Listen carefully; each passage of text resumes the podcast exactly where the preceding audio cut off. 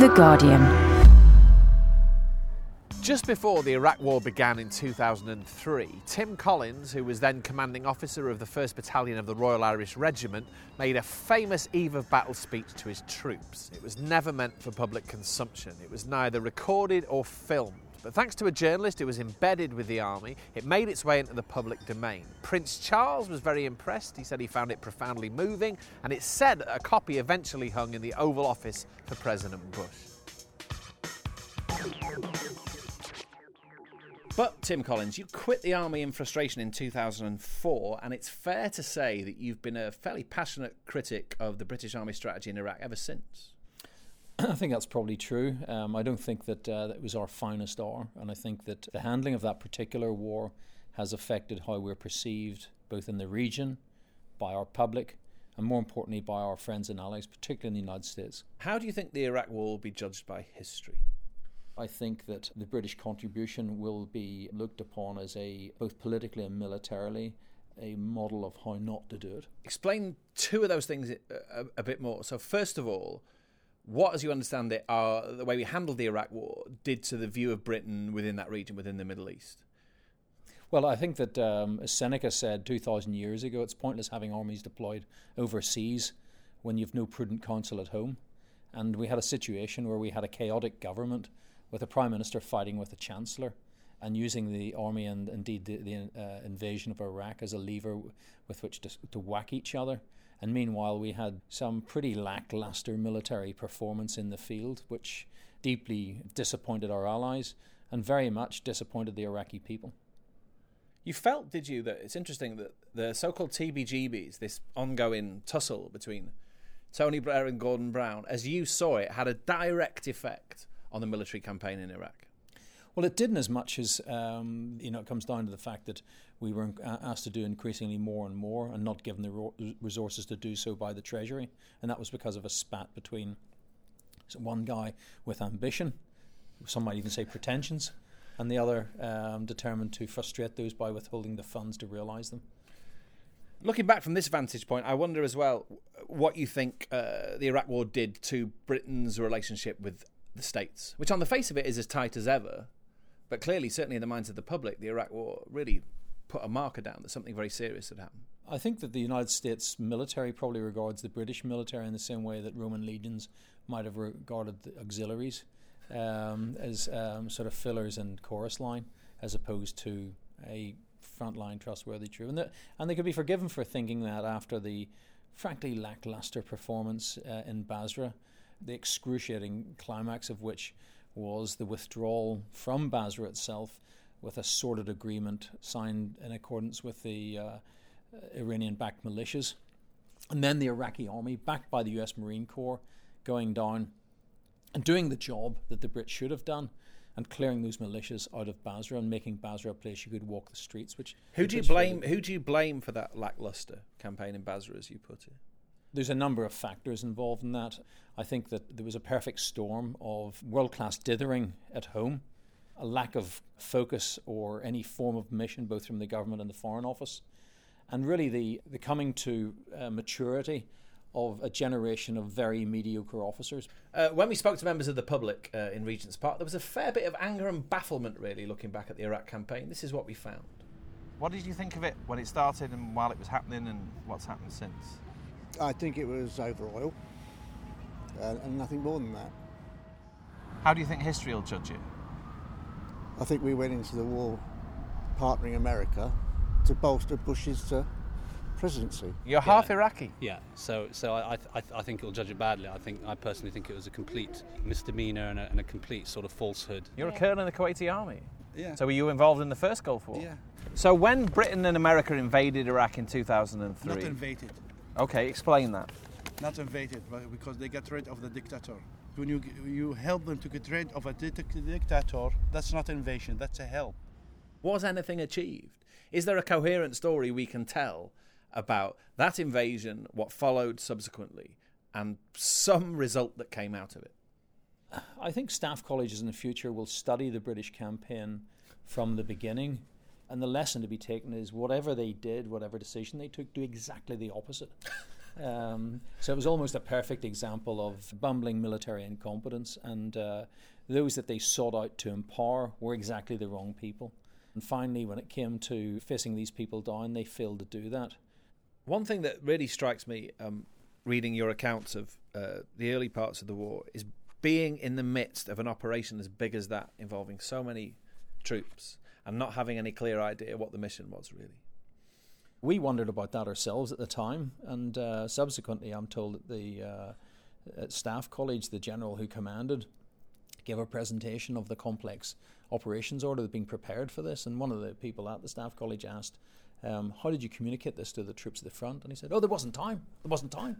So at that point, I realized there genuinely was no plan. Uh, and uh, we were literally making up as we went along. But I have to say, and I take no credit for the success we had, we had enormous success, but the credit that, uh, that the Royal Irish certainly had must go to the local Iraqis who I surrounded myself with and uh, who had a clear campaign plan, and it was very effective. And huge swathes of the uh, country were liberated in good order and intact. So, I mean, I've asked you that, that question in two different ways, and you know, there is a politician's answer, which is as imperfect and some, somewhat chaotic as it still looks. Iraq is now better off without Saddam Hussein, and it's a it's a burgeoning democracy and all of that. Now, it, I asked you that question twice, and you didn't get near any of that. Do you buy any of that? Well, I think uh, the one thing I would say uh, uh, in terms of the British uh, Army, in, in fairness, what would be recognised across the board is the excellence of British Special Forces and what they did in terms of taking on and uh, destroying um, the, the stay behind Baathists and taking on the uh, Iranian militias. And they were recognized and are recognized as probably the gold standard, even against the US forces, by everyone, including the US. In terms of the regime itself, I think that uh, those who promoted this sort of incompetent regime that, that took power, really, you could look to the Brits. And I, I, I don't want to be too cri- critical. The point was that nobody, you know, when the thing about the British withdrawal was, you know, and the question being asked is when the British withdraw, how will we know? Because nobody ever saw them. I mean, they stayed, and even when they, when finally Op Telic ended, in May, in May, nobody noticed because there, there, was virtually nothing there. There was some navel contemplation going on down in Basra, but that was about it. But what was left behind? Well, here's the interesting thing, and, and this is what they failed to, to, to, grasp, and I think the Americans have grasped it, is that the Americans quickly learned that their whole Jeffersonian democracy thing was good only as an idea, because the Shia who were put in power never really grasped. And they were so influenced and so penetrated by the Iranian regime that they became ineffective. What I see um, increasingly uh, in Iraq, and I've been back there every year since the invasion and spent a lot of time there. I have many friends, and I think what most people would recognise the, the uh, emerging force now is the Ba'ath Party, uh, Al-Auda as we call them, the return, and they're becoming stronger and stronger. And I think one has to ask yourself: Is that a bad thing? Is Arab socialism, that's Baathism, a bad thing because they deliver order and unity? Now we must distinguish Baathism from the activities of a psychotic sociopath in the form of Saddam Hussein and his family regime. That was a bad thing, but that corrupted the whole of socialism. It's a bit like tarring the Labour Party with the Blair regime. Um, eh, you know, once you take that away, you are left with something different. And so I think what will happen is that uh, Dr. Allawi, who is a Shia but is very well thought of by the former regime supporters, will come to the fore. There's a bitter fight going on between the Ba'athist sponsored Al Qaeda who are basically farmed animals. They're being remotely, uh, remotely uh, run by Al Qaeda, and the uh, Shia militias being run by remote, by proxy, by Tehran. Who will win? I, I suspect, I strongly suspect that uh, the Baathists and uh, will prevail. I'm laughing in a grim way because if I'd have said to you in 2003, well, the eventual upshot of all this will be the return of Baathism, wouldn't you have wondered what on earth you were toiling in the desert for? I think we all would have done, but you know, 10 minutes thought might have um, taken you there quite quickly, but I don't think anyone gave it as much as 10 minutes thought. Talking of toiling in the desert, your army career lasted 23 years? Yeah, there um, was. And the pinnacle, I guess, was the famous speech you made on the eve of the, the start of the war, um, which it said was unscripted. It's a beautifully elegant bit of uh, oratory. Was it unscripted? Well, um, I know that there's lots of conspiracy theory and, and uh, lots of uh, experts who have, uh, have, figured out how it was brought together. The one flaw in their plan uh, and, and this uh, whole theory is that it came as a result of the unexpected attack on um, the Iraqi regime by the United States forces using Tomahawk cruise missiles. Um, and the speech was given uh, about two hours after that began. So I must make it clear at this point that I was not uh, notified in advance of that surprise attack. And therefore, as the experts in Guardian East to say, I spent all night writing it the night before. the, the possibilities are either the White House personally briefed me the attack was to go ahead, or else I'd seen it in a vision. Neither of those things happened.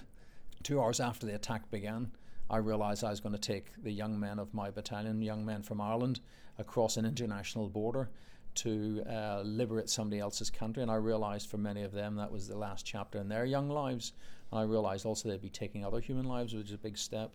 And for that reason, I gathered them together and delivered a stream of consciousness. I mean, this puts most people's stream of consciousness to shame. I think that when you're stood there at a solemn moment when history is being made, facing you are 1,400 young men and, and, and a few girls. Uh, and you're looking above their heads into the distance to see uh, oil wells burning in uh, Iraq, then these sort of thoughts come to you. I mean, that speech it said, is it true that that ended up hanging in the Oval Office? That I don't know because I've uh, never been to the Oval Office. I know that there's a belief that I have a very close relationship with the, the, the US regime at the top, but I don't. Wasn't your fault. Not my fault. But nonetheless, given what happened subsequently, that probably was one of the few occasions when the idea that the war was being conducted for the, the best of motives and that also there were concrete standards in terms of the conduct of forces, that speech gave that form, right? And if you compare that subsequently to what happened, whether it's Abu Ghraib or Baha Mousa or whatever, clearly, I mean, there's a hell of a contrast there, which gives the speech sort of added force, I suppose that it's that the fall from innocence in Iraq is represented by how far things went from what that speech set out. Is that fair to say? Well, it's fair to say. I think the other surprising and uh, dismaying thing was that uh, how much of that was true when we crossed the border, how much uh, the Iraqis were waiting for us, having thought about their liberation. When we liberated the Royal Irish Regiment, liberated the town of Al Amarah, 300,000 people. Before we even sat down to negotiate them, uh, having liberated themselves, uh, the first thing the resistance led by uh, uh, Abu Hatim wanted us to do was go and see the British military cemetery, see how well it was cared for, as a show of good faith that they were uh, to demonstrate they were our allies, they were listening for us, they'd long been waiting for us, and they couldn't understand why it had taken us so long to come and liberate them. But everything after that, for me and for them, was utter disappointment and underperformance and mediocrity. Uh, you've written as well about the discrepancy between British equipment. This is another cliche about just about every war we've been involved with in the last 10 or 15 years. And American equipment. I mean, you talk about desert clothing you were supplied with in the early stages of the Iraq War. You call it a joke. Well, it was a joke. Similarly, I think radio equipment you say was Stone Age. I think is the term that you use. You've used about that. What's it like fighting with crap kit? Bluntly put. Well, uh, uh, you know, the, the, it, you sort of expect that. The British procurement system was originally established by the KGB in the 1960s to piss Britain's defence budget up against the wall. You can guarantee that um, you will go with the worst kit if it managed to get there at all. Uh, I can remember when the Minimi light machine guns were delivered to us um, the night before we were to cross the border, and one of my particularly expert company commanders complained that uh, they hadn't had any instruction on these or being given the manuals. My answer was simple: Do you want them? Give them to me because B Company will have them. You don't want them. You were accused of war crimes. Yeah. Quite soon, looking back after the start of the war, you have a sort of clear explanation for that, way over and above the accusations. In other words, there, was, there were big issues at, at stake here. What were they? Why? Why you? Why do you feel you were singled out? Why was I singled out? I, suspe- I suspect that. Um, the army at that time at the top there were people who'd uh, never been to war, never been in a fight in the playground, and they felt threatened by people who had spent their careers on operations. And when I put my head above the parapet with this speech, uh, um, I think that they probably felt that that was a step too far, and so they would show me who's who. Did you feel sort of righteous about that, or did that bring on a certain regret that you'd made the speech in the way that you had? But uh, uh, to be honest with the speech was irrelevant because I hadn't been paying attention. That we were so busy uh, having crossed the border, dealing with the big issues that we were at, like opening schools, opening markets, fighting the enemy, uh, persuading the enemy to surrender in droves. Um, and I found about this, out about all of this, including the speech, after we had liberated uh, the town of Al Amarah and settled it down, and not disarmed, but persuaded the uh, militias to work hand in glove with us. They were jointly manning road checkpoints with us when I was called in to be told that um, I was being investigated for war crimes because uh, some members of the uh, US forces had heard a rumour that we hadn't been very nice to the Ba'ath Party. And the Ba'ath Party certainly felt that um, when they set out to murder somebody, they should be allowed to make that judgment themselves without me getting in the way and taking their rifles off them. and you feel you were left alone by your superiors, really?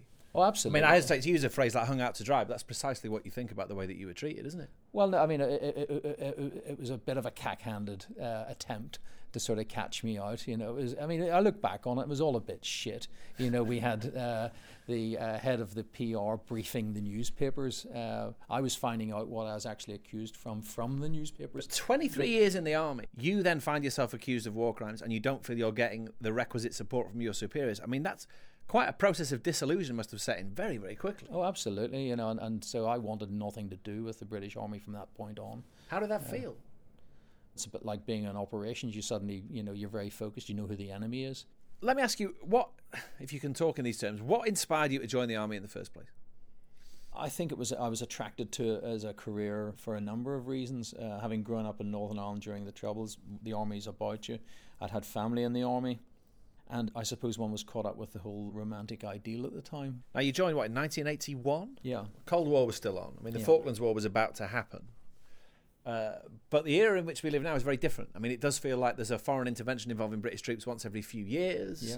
Liberal interventionism, rightly or wrongly, is still a philosophy which people in government seem to hold very close and so on. Did it feel like there was a step change? I don't know when that would have occurred. You'd have to tell me. Maybe around the time that Blair came to power and we begin that run of what were known as Blair's wars, you know, Kosovo, uh, Sierra Leone, then we move into Iraq and, and subsequently Libya. Did it feel like there was a step change? That what it was to be a soldier was changing at the behest of politicians? someone prematurely talked in the fall of the Berlin Wall about the end of history, when in fact it was the beginning of history. And uh, the events of, for me, I was in Australia with the SAS. We were on a training mission in the desert, the Western Desert, when the Berlin Wall fell. Um, Nelson Mandela was released round about the same time. By the time I got back to the UK, the world had changed. Without drawing a breath, though, I found myself in Colombia fighting the uh, Cali and Medellin cartels, in Zaire during the army rebellion, then left as a troop commander to go to staff college. By the time I came back, Bosnia was pretty much the first thing I did as the ops officer of the SAS was to go to Sarajevo during the siege. And so it just was seamless. It was Bosnia, Kosovo, Sierra Leone, Colombia, um, um, more interventions in Sierra Leone. I think we had about five interventions culminating in Op Barras, where we rescued the guys from the Royal Irish. Then I was in command of the Royal Irish. Then I was in Northern Ireland. Then we had Fatty Prescott's fireman strike. And before we knew what, we were off to uh, Iraq for the invasion. It just it was seamless. The other thing we asked members of the public about was the idea that the armed forces now are overstretched. How do you think we treat the army in this country? Um, not that well. No, I think they should be looked after much better. And of course, they're cutting back and back the forces and asking more and more. And, They're getting a bum deal, all told. yeah, I would say so. And we expect a lot of them these days. in the sense that there seems to be a new war once every few years, you know. More like every few months. It's their job, but I guess yes, they do make the ultimate sacrifice. So they, you know, so that has to be recognised. Do you think at a time like this we should be cutting back on defence spending?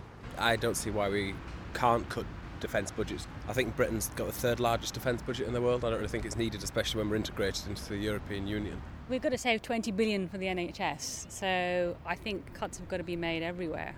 uh, Certainly, I mean, you know, teachers, pension issues. There's, there's a whole range of issues. There's got to be a balance, and and at the same time, you don't want this country to lose its standing in terms of being able to at least defend itself, but also to have a, a, a role or a voice in the world.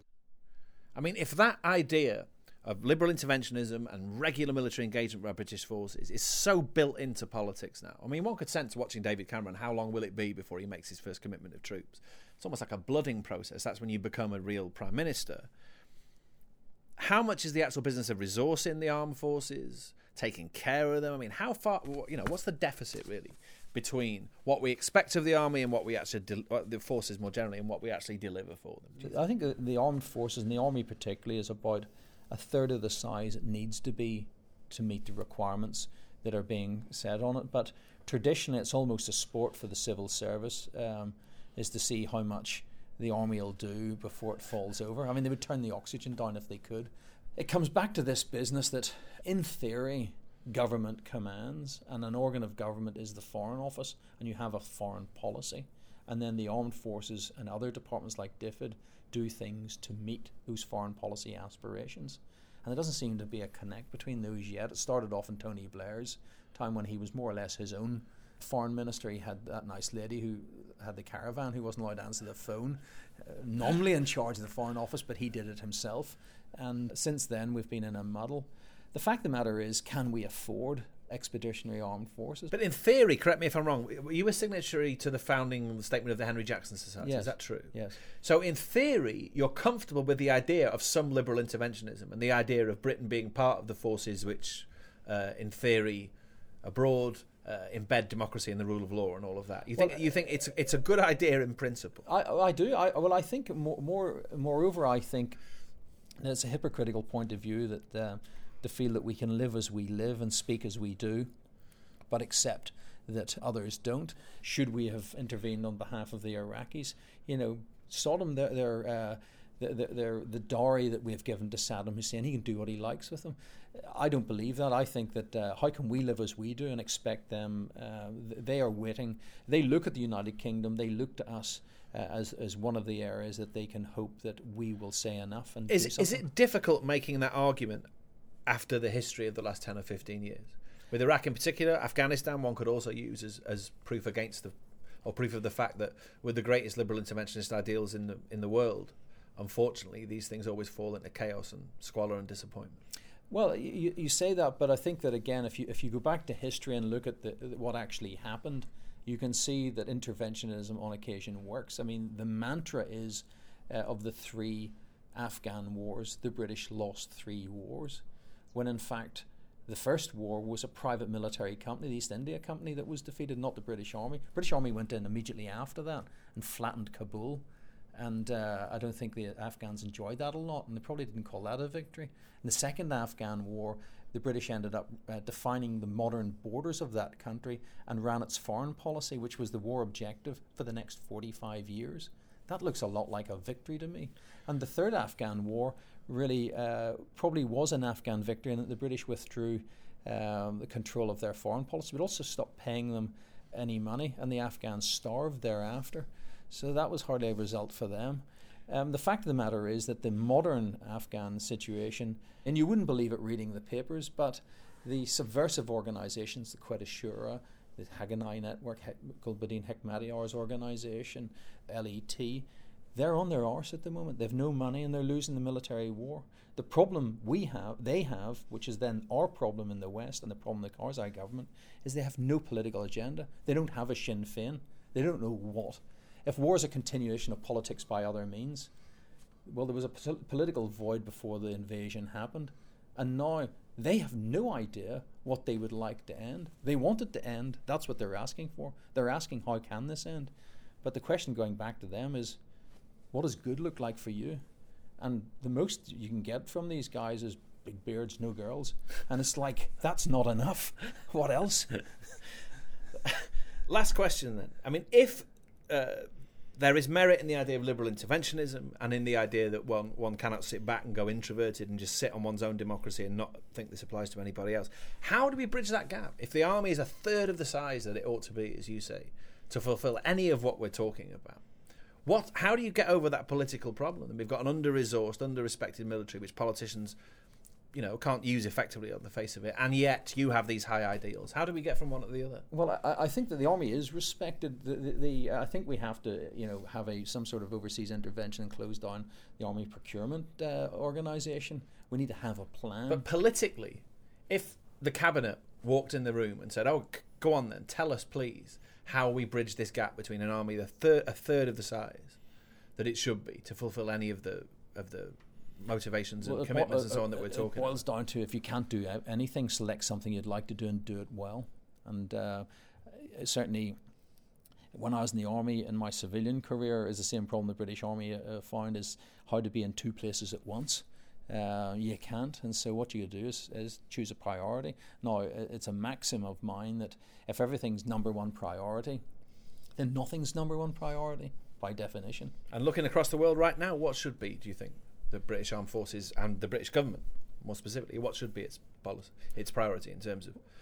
I think that, um, and because I travel to Afghanistan a lot and uh, keep a close handle on that, we're so close to success there. We must finish that and do it well and leave it in the hands of the uh, the, the Afghan military. We've got to make the Afghan military strong and we've got to make it thoroughly independent. We've got to look hard at the Karzai regime, and if it's not fit for a purpose, we can't hand control to them. Maybe too late. We might have gone too far down that road, but we've got to hold their hand in the fire. So to end on a, I mean, it's somewhat controversial in the minds of many, but a note of optimism. You think the Af- the intervention in Afghanistan can be redeemed? In other words, I think there can be a stable administration left behind, but based on a power sharing understanding, and that means involving the Afghan Taliban in the solution. And I think with careful coaching, they can be made part of the solution. Indeed, some of their shadow governors are probably more righteous people than some of the actual governors, and I think it's a bit of a curate's egg, but by and large, as humans, their heart's in the right place. Tim Collins, thank you very much.